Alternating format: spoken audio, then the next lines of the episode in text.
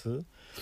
南無阿弥陀仏南無阿弥陀仏南無阿弥陀仏南無阿弥陀仏南無阿弥陀仏南無阿弥陀仏南無阿弥陀仏南無阿弥陀仏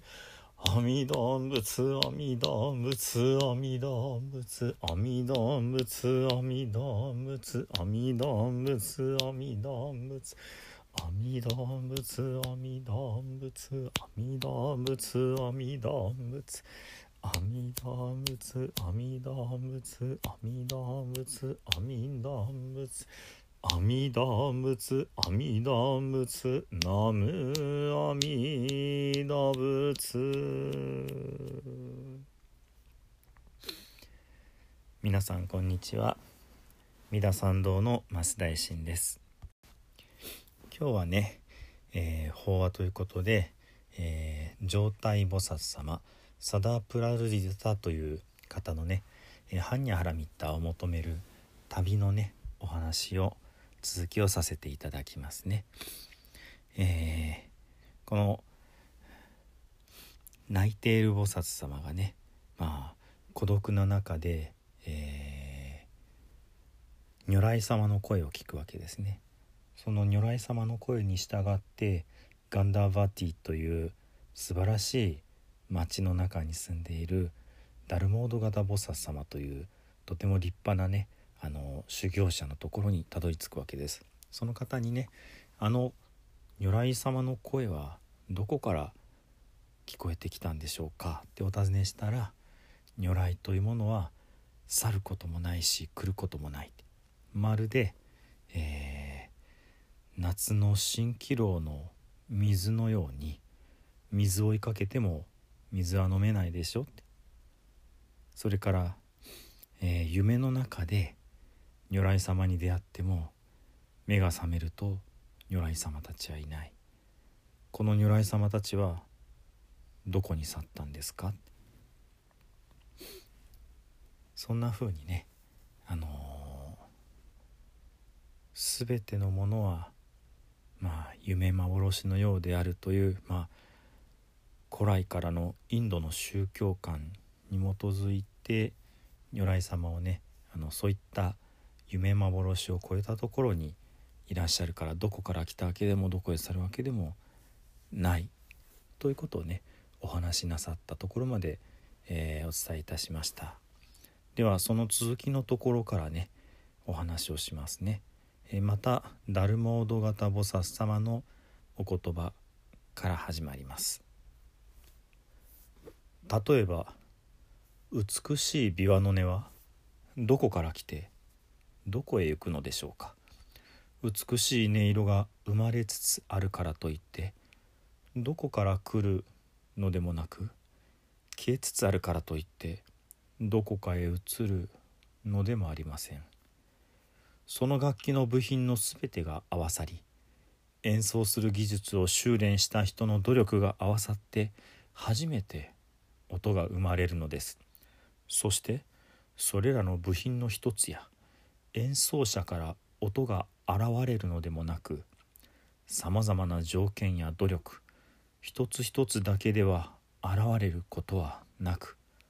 その全てが合わさって初めて音が現れるのです。善良なる若者よ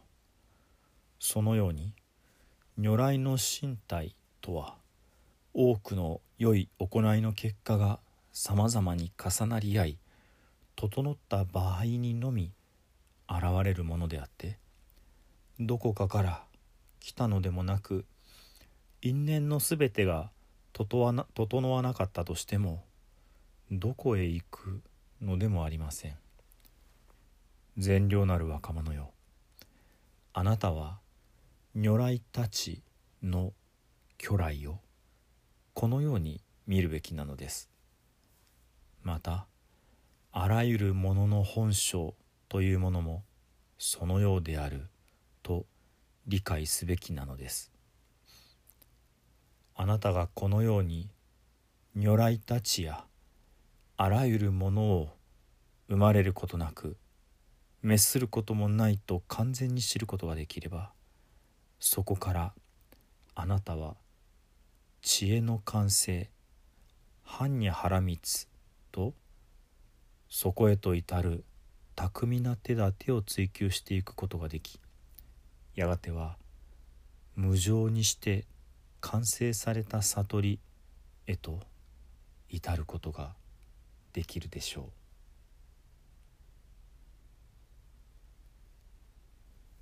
ちょっとね長いところ一気に読んでしまいましたけれども、え、まず、えー、美しい楽器の音についてね例え話としてお話しなさります。その美しい楽器の音は一体どこから来てでどこへ消えていくのか。ってもちろん現代でしたらこれはその音は空気の振動のね波でできていてその楽器の弦を弾いた時に生まれたものが楽器のボディで増幅されてそのサウンドホールからま前に飛び出す。みたいなねあのー、まあ科学的な説明の仕方もねできるのかなとも思うんですけれどもここで今言いたいのはその楽器を美しい音が出る楽器がありそれを演出演奏する人がおりその演奏する人の技術がその楽器に注がれることによってつまり複合的な原因の結果として音が出てくるというねことを例えとして言ってるわけです。いろいろなパーツによって音が出るのでもなく素晴らしい演奏者一人によって音が出るのでもなくいろいろな条件いろいろな努力いろいろなことが組み合わさって初めて美しい音色が出てくるこの美しい音色というのはもちろん如来様の例え仏様の例えであるわけですね。ですので、えー、どこかから来てどこかへ去るということではなくさまざまな条件が整って初めてその如来様というのが現れるというこういうことなんですね。これはつまりサダープラルディタが如来様の声を聞いた。というのはサダプラルディタの中にいろいろな条件が整ったからこそ聞こえたんですよ。ということをね言っているわけなんです。つまり孤独の中で泣き叫ぶというそういうね自分の魂の求めてるものの崖っぷちに立ってねそこで絶望しながら這い上がろうとする。そういう心象、まあ、心の状態。そういう態度そういう意欲。そういったものが整ったからこそ聞こえたんですよ。ということをねあのダルモード型菩薩様は善良なる若者サダ・プラルディタにお話をなさっているわけですね。ですので、えー、如来様がどこから生まれてきたのかどこに去っていくのかと問うことはね実は全くまあナンセンスであり、えー、そういうねあの良い条件を積み重ねるとまあある意味、まあ、自然に出会えるとも言えるしその条件を重ねていくことを知ることそれがこの知恵の完成般若波羅蜜にまあたどり着く方法なんだよこういうことをね言ってるわけですね。ではもう少しだけねあの進んでおきましょう。このように如来たちの来ることもなく去ることもないという教えが説かれた時大地は揺れすべての神々も人々も草木までもが大いなるダルモード型菩薩にひれ伏した花々は時ならぬに咲き乱れ空からは天の花々の雨が激しく降り注いだ。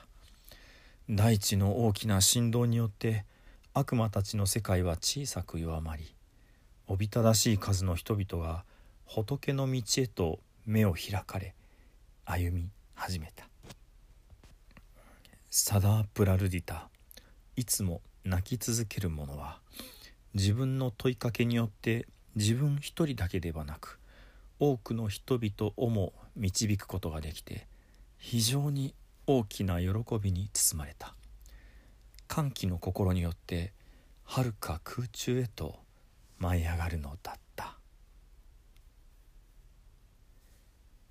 こんな風にね、えー、如来の巨来ということを問うべきではない。むしろ善良な条件が積み重なってきた時にこそ出会えるんだ。という非常にね力強い教えまあ努力目標というかねそういったことを聞いた時に、えー、サダープラドゥディタだけではなくって、まあ、全ての存在がそれに感動感激して教えてくださったダルモードガタボサッ様に、まあ、深く頭を下げたひれ伏をしたということですね。非常に劇的な表現ですね。花々は時ならぬに咲き乱れ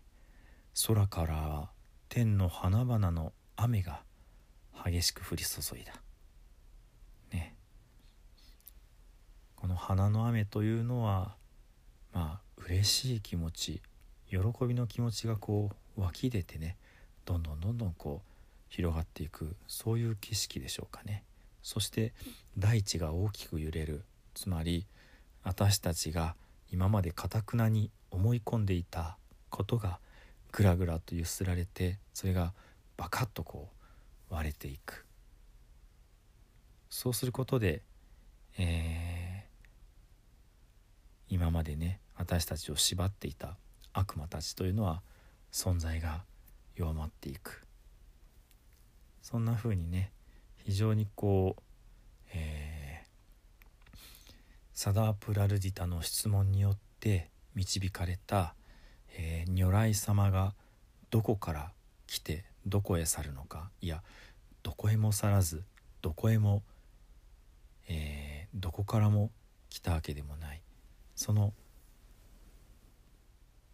条件を積み重ねていくことだよっていうねその部分があのまあ解き示されたこのことがね非常に、えー、大事なことだったというふうなねあのまあお話になります。ではもう一駅ね続きますんで今日はここまでとさせていただきますね。まあ、あの私の話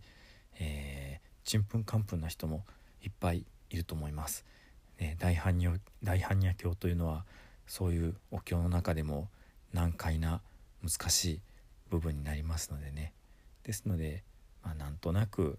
お経ってそんなこと書いてるんだなぐらいで聞き流していただいて大いに結構覚える必要もありません。頭でガンガチに理解する必要もありません。なんとなくね聞いてまあ一番いいのはあの面白がって楽しんでねあのいただけたらそれでいいかなというふうに思っておりますのでね。あまり頭を抱えないで抱えないでいただきたいなと思います。では最後に生阿弥陀仏を十遍ご一緒にお唱えください「土生十年南無阿弥陀ブナムアミダブナムアミダブナムアミダブ」ナムアミダブ南無阿弥陀ブナムアミダブナムア